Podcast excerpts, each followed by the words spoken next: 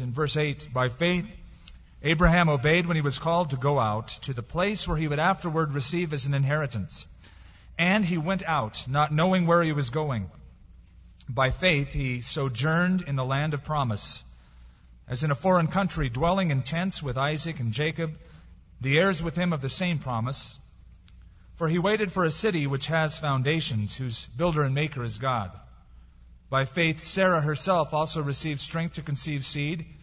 She bore a child when she was past the age because she judged him faithful who had promised. Therefore, from one man, and him as good as dead, were born as many as the stars of the sky in multitude innumerable as the sand which is upon the seashore.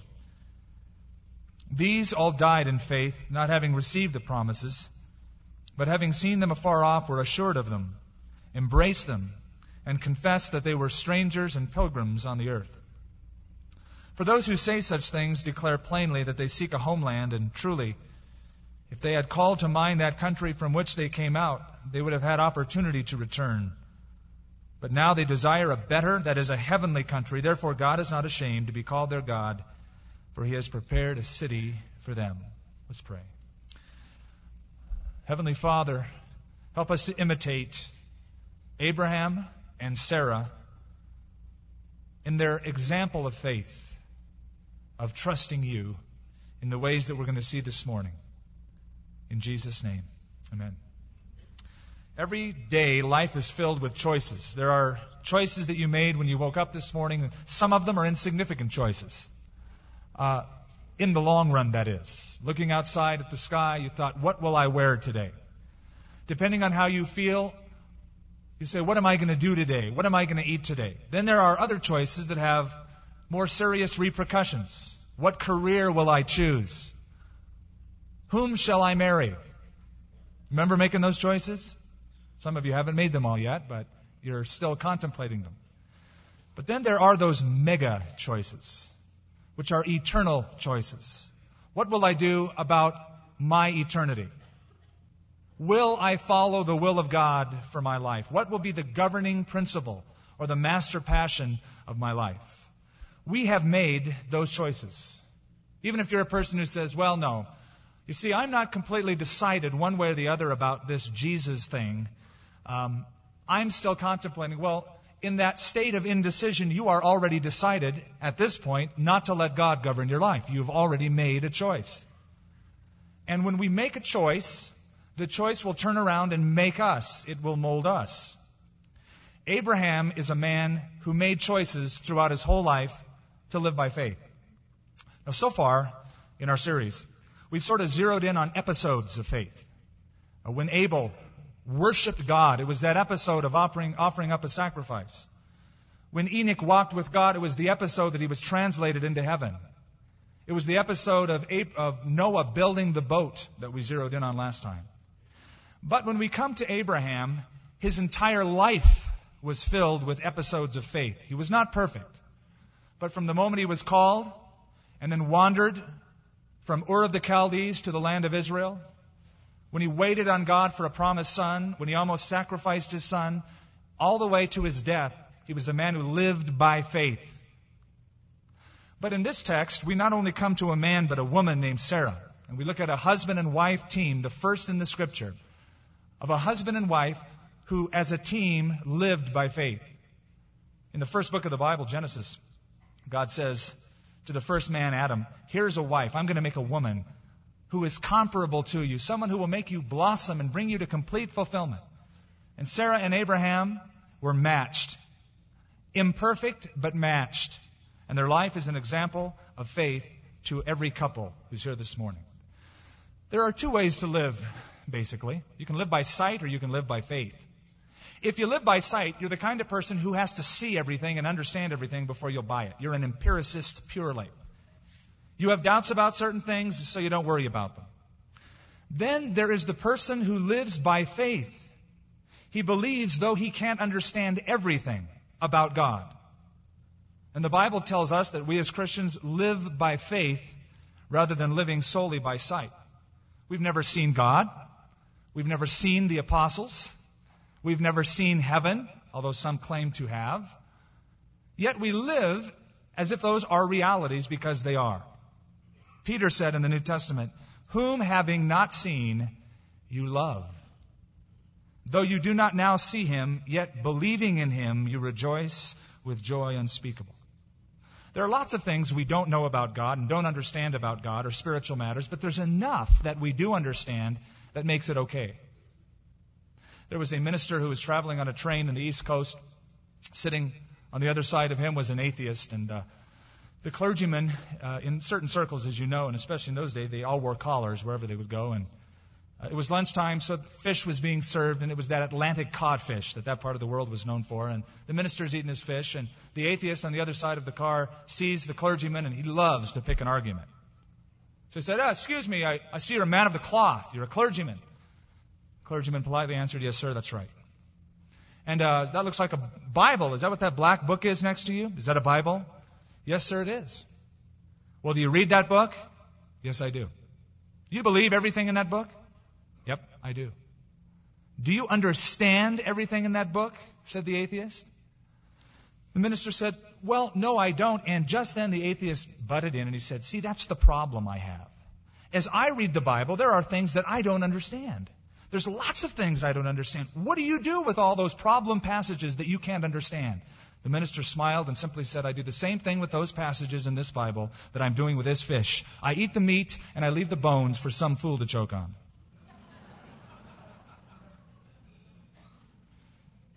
he lived by faith, though his faith is based upon evidence of truth.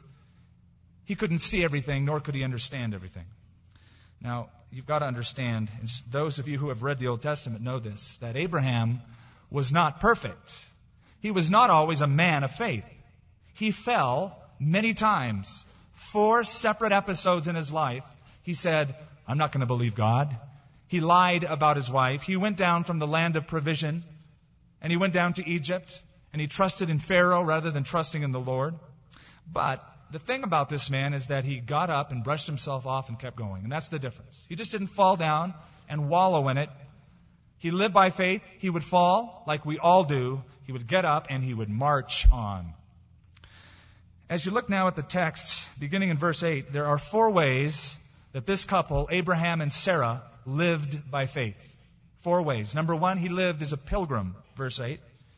By faith, Abraham obeyed when he was called to go out to the place where he would afterward receive as an inheritance. And he went out not knowing where he was going. Abraham was called from a place called Ur U-R, that was the name of his town, Ur. Ur of the Chaldees.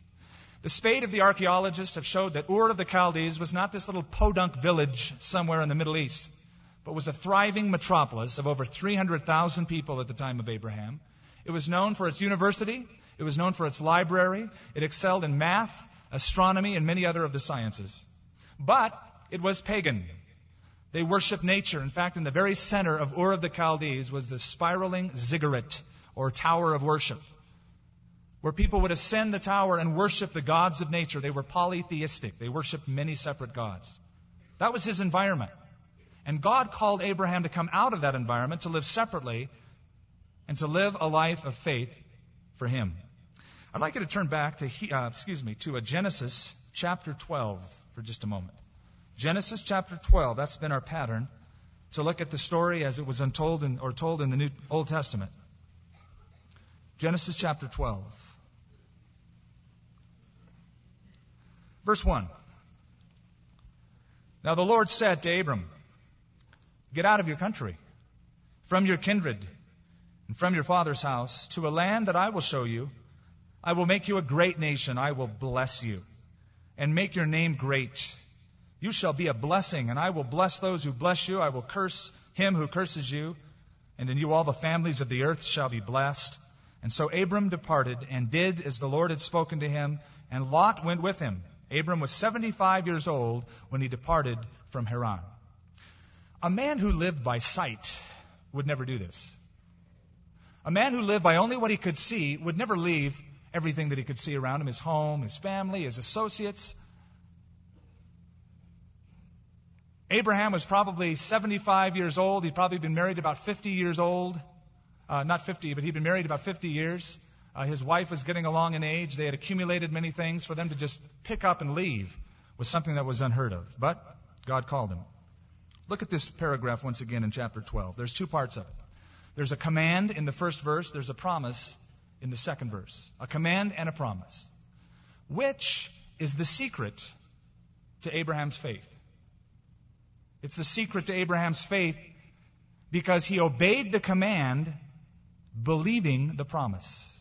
He believed what God said he would do, therefore, Abraham obeyed the commandment. Notice in verse 2 the words, I will. They are mentioned five times. God says, I will make you a great nation. I will bless you and make your name great, and you will be a blessing. I will bless those who bless you. I will curse him who curses you, and in you all the families of the earth shall be blessed. Abraham, I want you to obey me because I'm going to do great things in you and through you. There are Christians, churches, who put a lot of emphasis on what you should do for God. And God never puts the emphasis on that. There are people who are guilt ridden because fingers are pointed at them. And people say, you ought to be doing this and that for God. When God emphasizes in the Bible is, this is what I will do for you. The emphasis is on what God does for man, not what man does for God. And then receiving the promise, man responds to the promise by obedience. I remember back in the 60s when John F. Kennedy was president, I was just a little tyke. But I remember that immortalized saying by John F. Kennedy that you've all heard, where he said, Ask not what your country can do for you, but ask what you can do for your country. And I know Christians who sort of say that about God. Don't ask what God can do for you, but what you can do for God. Listen, you can't do a thing for God until God does something for you, in you, and through you. Abraham, this is what I will do for you. I need you to cooperate with me, Abraham. But your obedience, Abraham, is based upon my promise, not the other way around. The emphasis was upon God. So, it says in verse 4 that Abraham departed. He left his town, he left his associations, he left his paganism. The point being this you are called to a pilgrim life to follow Jesus Christ. That involves a break, a decision. You just don't follow the Lord without taking a break from past influences, things that will hold you down.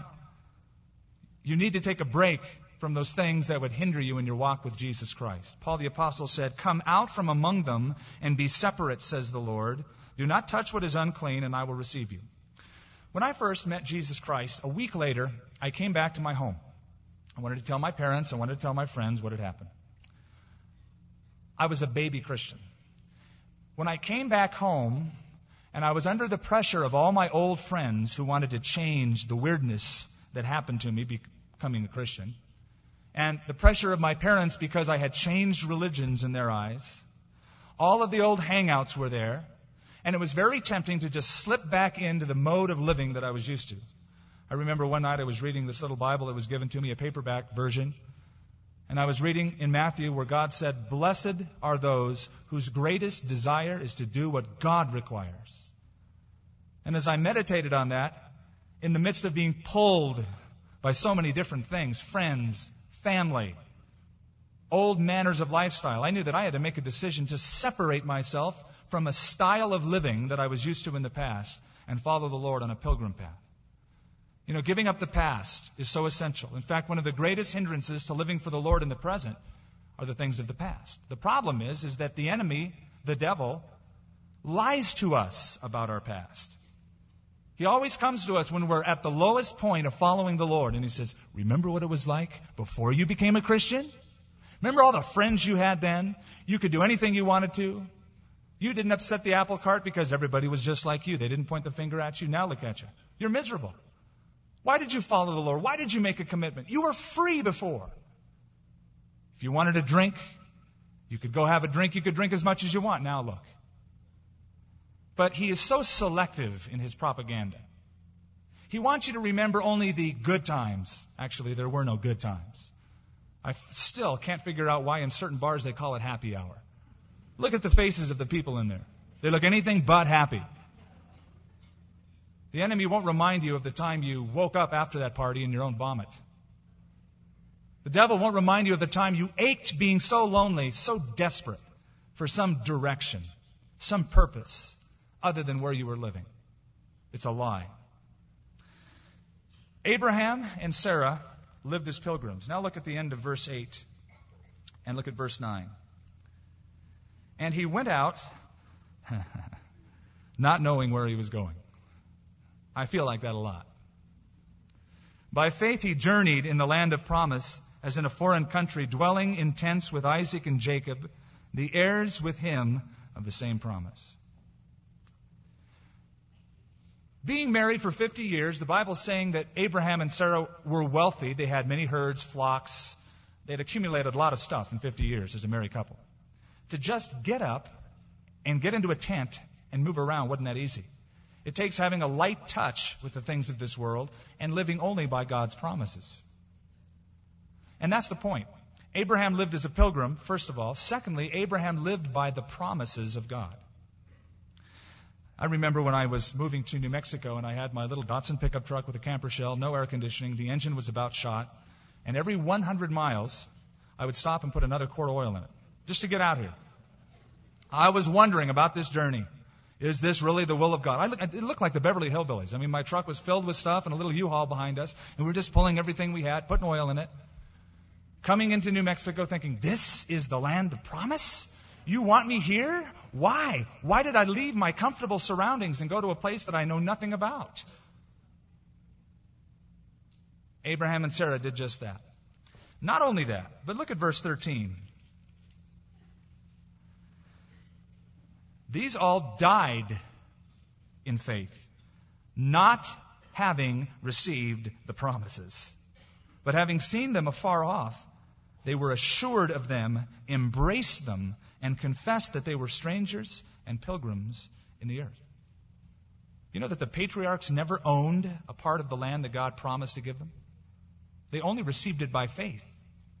God promised, this is for you, this is for your kids, this is for their kids. Abraham came to the land, lived in the land, raised his kids in the land, and died in the land, and he never physically owned any part of it except the little plot of ground that he buried his wife in. If you think about it, that's about all we ever own, right? Permanently. Say, well, no, I own my own home. Well, not for long. One day you're going to be gone, and the only permanent physical place you'll have is a six foot hole. You live as a pilgrim, and you need to live by a promise. We've got to understand that one of the most important parts of this life of faith is that we are transient. We're passing through. We're on a pilgrimage. We made a decision to separate, and we're moving through this earth. If you've ever been to Israel, especially in the spring, a heavy dew falls upon the land of Israel. If you get up early in the morning, just as the sun is coming up, there is dew everywhere because of its proximity to the Mediterranean and its altitude. The grass in springtime is vibrant green early in the morning. The, the droplets of water hang upon the flowers. It's gorgeous. But you wait a few hours and come back to that plot of grass and flowers, and the grass has turned brown in about two to three hours. With that as a background of imagery, the prophets and the apostles speak about life in the same way. In the Bible, we read these words All flesh is like grass. The glory of man is as the flower of the grass.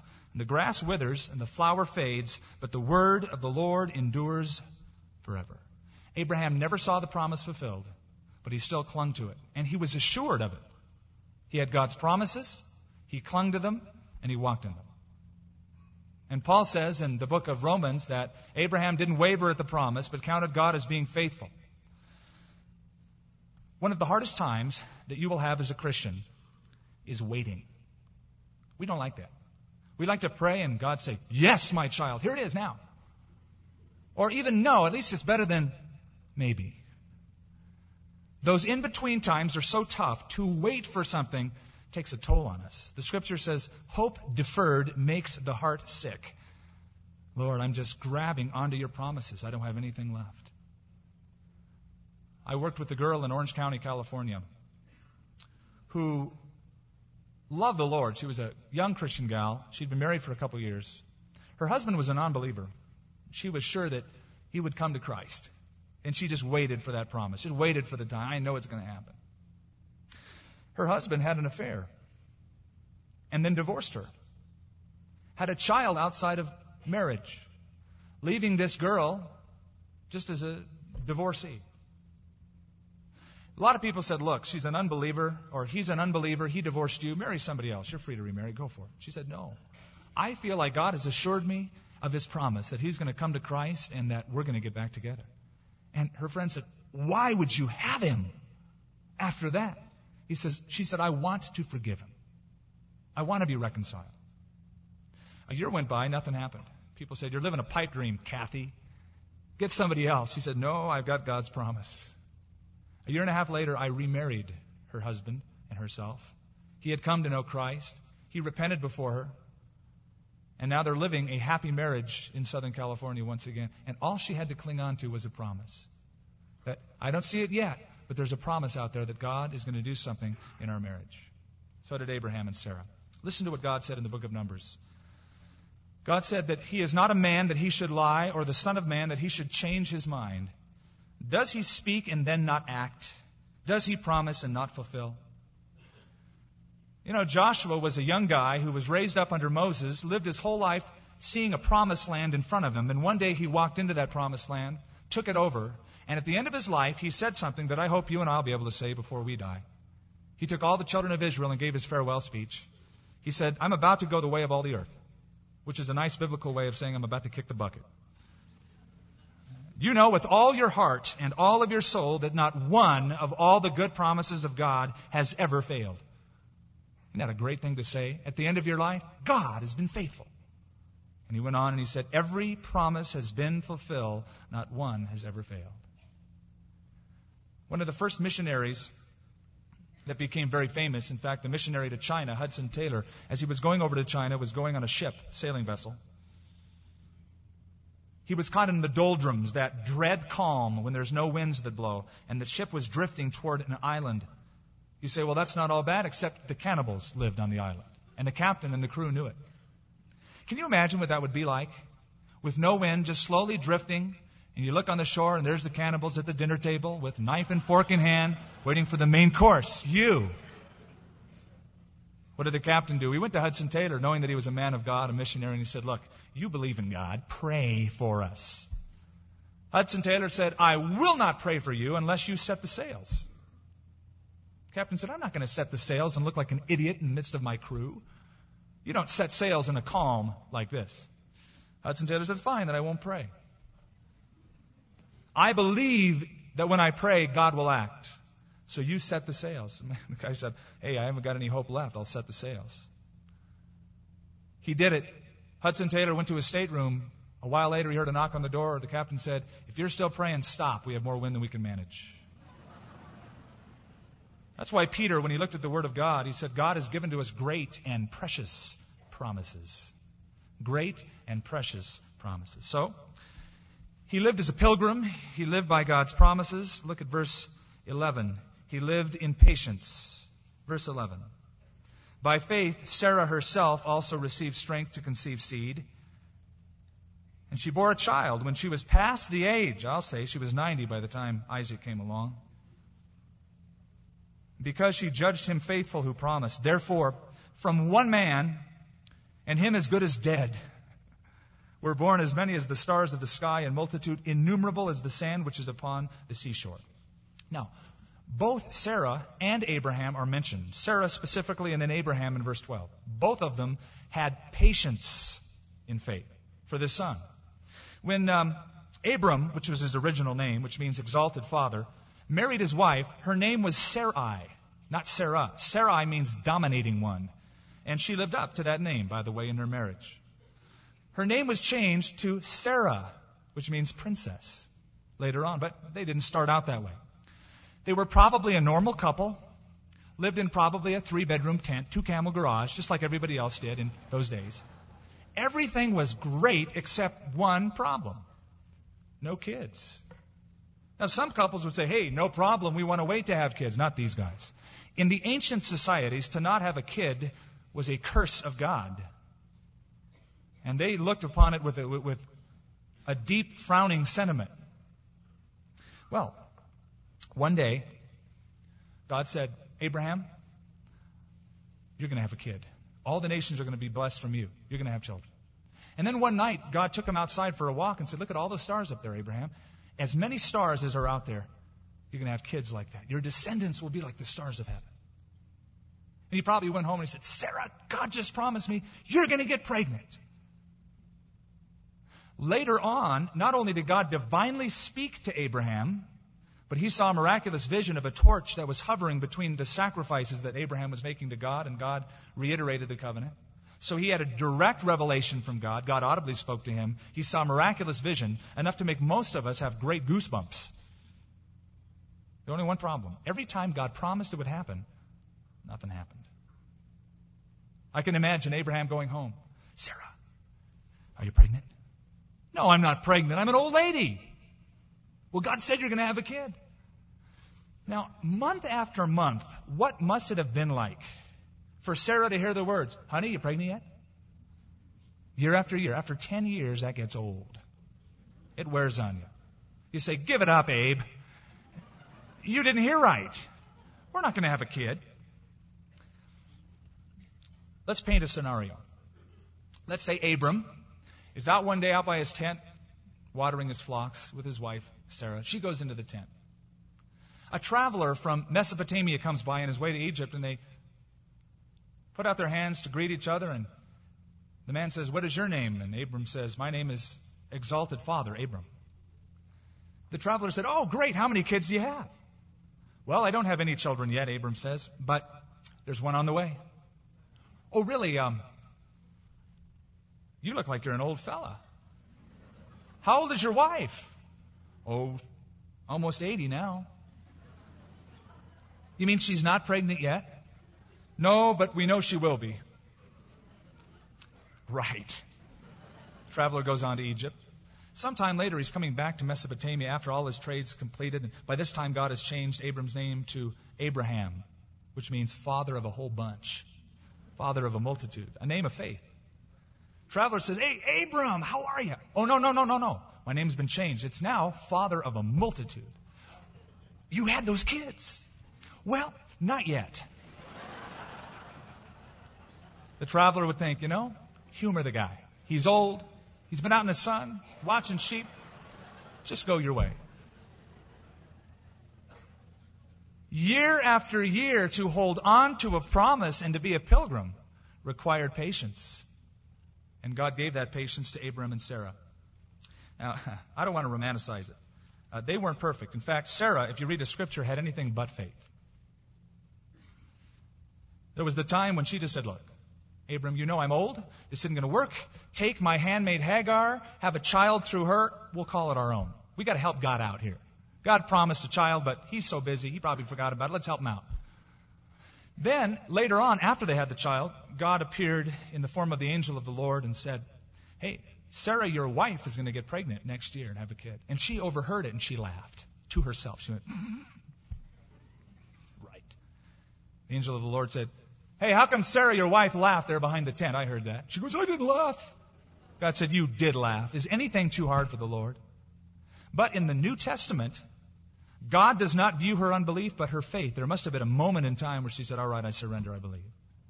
But the beautiful thing is this is that love covers a multitude of sins. Love does not keep a record of wrongs. And when God writes about Sarah in the New Testament, he mentions only her faith, not her unbelief.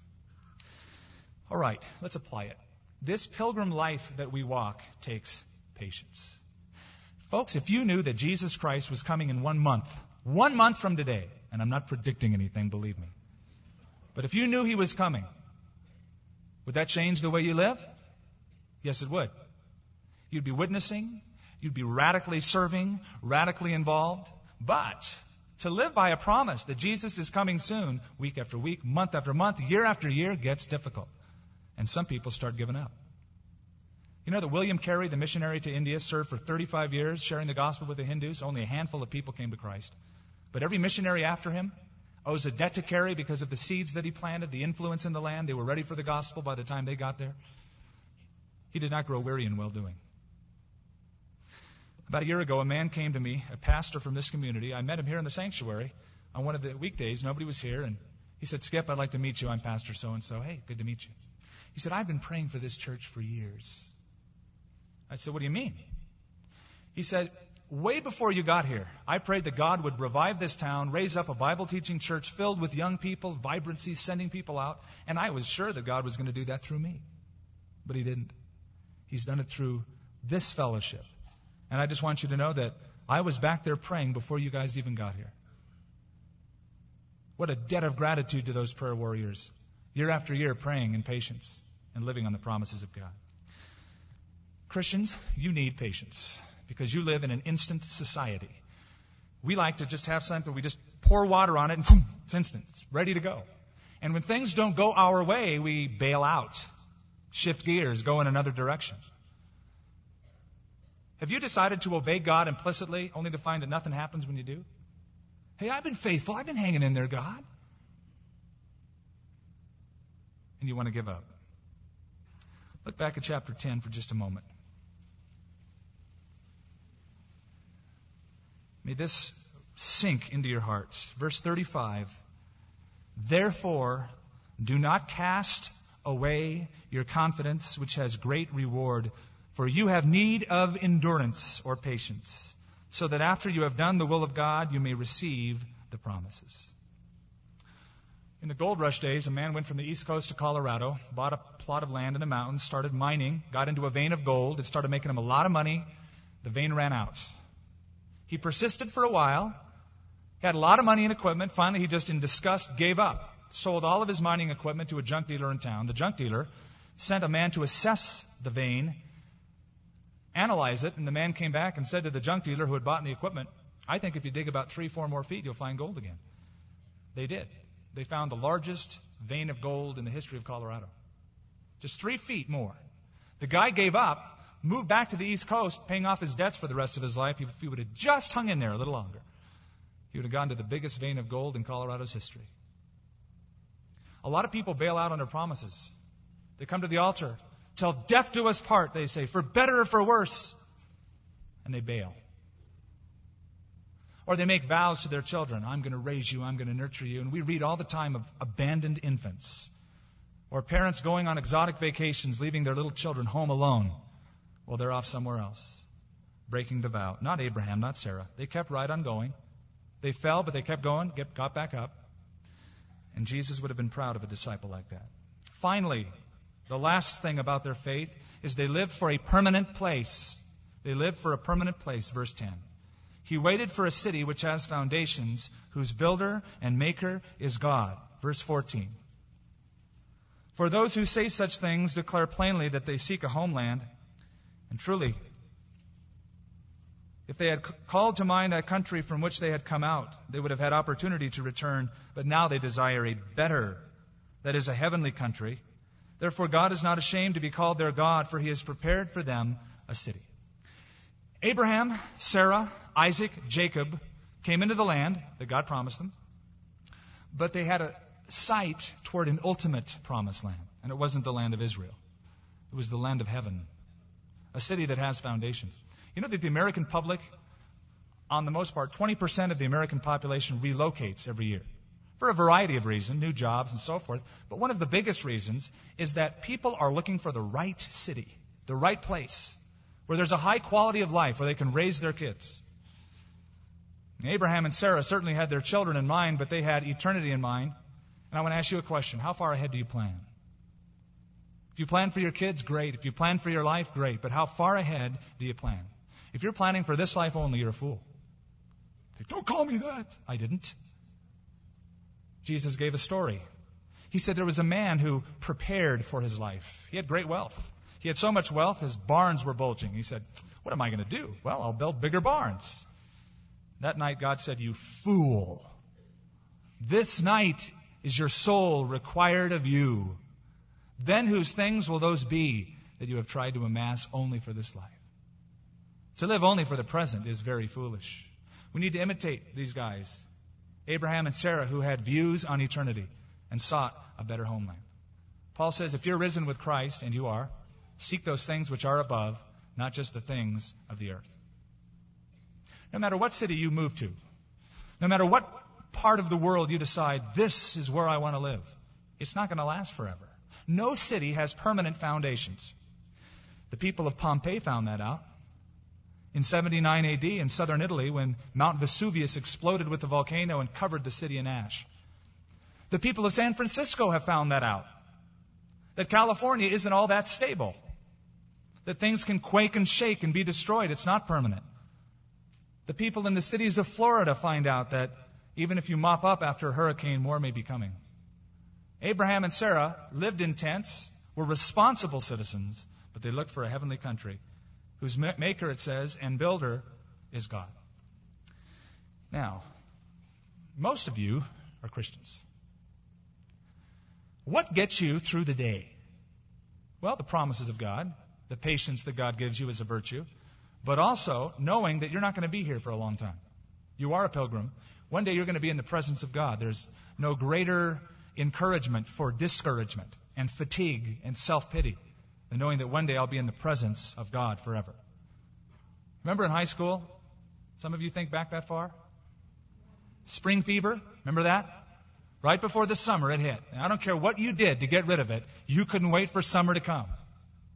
And kids that were smart decided to, although summer's coming, I'm not going to let that distract me too much. I'm going to let that be an impetus to get me through because I'm going to make my mark in this year and there's a record, a school class record that goes on the books and then I'm going to go to another class. I'm going to let this school count. I can't wait for the summer. Let's say a guy's traveling from airport to airport. He's going on a journey, stops in transit at an airport, if he goes into the restroom at that airport as he's waiting for a connecting flight, does he look at the poor decor in the airport and decide, I better fix that? I better redecorate this bathroom, this lobby? No, he doesn't. How come? He didn't live in it. He's in transit. He's got a permanent home. This earth is a connecting flight. We're in transit. Don't put too much emphasis in the airport. Oh, be responsible. Don't trash it. Get involved in it, but know that you have a heavenly country. This is not your home. You're passing through. You're a pilgrim. You need God's patience, but you have a permanent home. Jim Elliot, one of his famous quotes, if you've been a Christian long, you've heard it. He said, It is no sacrifice to give up what you cannot keep, to gain that which you cannot lose. In his diary that he kept, one day was this entry O God, I pray thee, light these idle sticks of my life, that I might burn for thee. Consume my life, my God, for it is thine. I do not seek a long life, I seek a full life, like you, Lord Jesus. He died a couple years later as a martyr. Witnessing to the Auca Indians, they killed him. But he lived a full life. He lived a life of faith, consumed by God.